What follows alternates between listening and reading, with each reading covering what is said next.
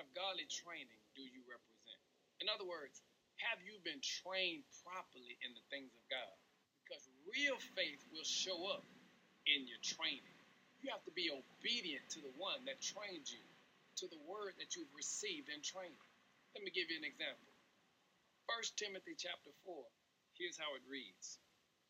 In verse 11, it says, Teach these things and insist that everyone learn them. Don't let anyone think less of you because you are young.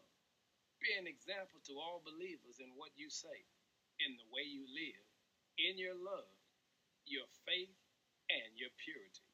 Until I get there, focus on reading the scriptures to the church and encouraging the believers and teaching them. Did you hear all of those instructions?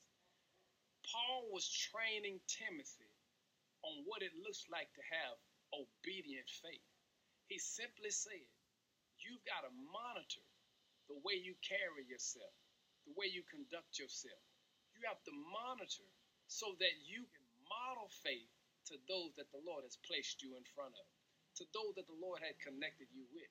And so, what have we been learning these last 15 days? That you've got to model faith and not just model faith as an individual, but you have to model faith as a family. And then, when you model faith as a family, you've got to make sure that in every aspect of the family life, you model faith. That means in your prayer life and in your financial life. And Paul admonishes Timothy. He says to Timothy, Be sure that you teach them. Did you hear those words? Be sure that you teach them. Paul says to Timothy, I need you to model to the people that you're connected with how to live in love, how to see faith, and how to live purely. Did you hear that? Live, love, faith, and purity. And what he's simply saying is, you are responsible for teaching those that you are connected with. And so the question must be asked what have we been teaching? What have we been teaching our family? What have we been teaching our loved ones? What have we been teaching our community? What have we been teaching one another in the areas of faith? Because if we're going to walk with the Lord, we have to be able to model what it looks like to walk with God. It's not always easy to walk with God in the world that we live in because you get challenged daily. You get challenged constantly. And you have to learn how to handle the challenges in a godly way. Now, let's be honest, we don't always get it right, but we ought to be a model of consistency that we are trying to let God use us and get the glory in every situation. I challenge you today to look at what Paul said to Timothy. He says, I need you to teach them what love looks like.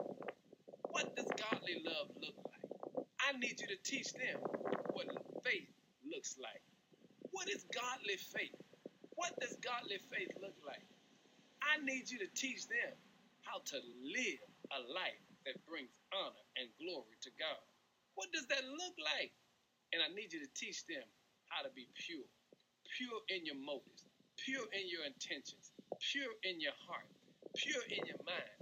He says, I need you to be a model of representation that they can see what it looks like to serve God. That means your ups and your downs. That means your successes and your failures. Because sometimes you're going to miss the mark. Sometimes you won't get it right. But regardless of whether you missed the mark or got it right, you ought to have a godly representation. Family. I need to challenge us today. Day 15 is all about being a model of consistency. Here's what the Bible says Seek ye first the kingdom of God and his righteousness, and all of these other things will be added unto you. You're going to thrive in the purpose that God has for you, here's what you have to learn how to do be a model of consistency. You have to consistently seek God. But then Paul says to Timothy, I don't want you to just seek God. I need you to teach others the process that you are going through to seek God. Can I read this for you one more time? He simply said, Don't let anyone think less of you because you are young. Be an example to all believers in what you say, in the way you live, in your love, your faith, and your purity. And he's simply saying, I need you to be mindful of what you are teaching. I need you to understand that you got to take a stand and be an example in your speech, in your conduct, in your purity, and in your faith. I need you to take a stand and be an example so this world can see what it looks like to serve a true and living God. Because what sets you apart from the rest of the world? What is your Christian identity? Do you have to tell everyone that you are a believer, that you are a Christian, that you belong to a particular church? Do you have to let everybody know by what you say that you know who God is? Or does your life speak for you? The way that you carry yourself, the way that you speak, the way that you interact with others, does that speak louder for you? Because the truth is, all of us must make sure that when our thumbprint is taken, that it comes back that we have a Christian identity. You know what your thumbprint or your fingerprint does, huh? It identifies you. If the Lord took all of our fingerprint today, would it come back saying that we identified as a Christian or one of the world? Family, I need you to understand the need to allow your Christian identity to be seen today by way of example. How you live before men and women says a whole lot about who you are. Are you really a Christian?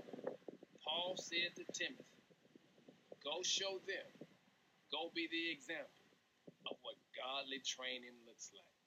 A real child of God doesn't have to tell anyone because they'll see it by the way you carry yourself. It's day 15. It is my prayer that you are ready to be the example that God has called you to be. We'll talk soon. Be blessed.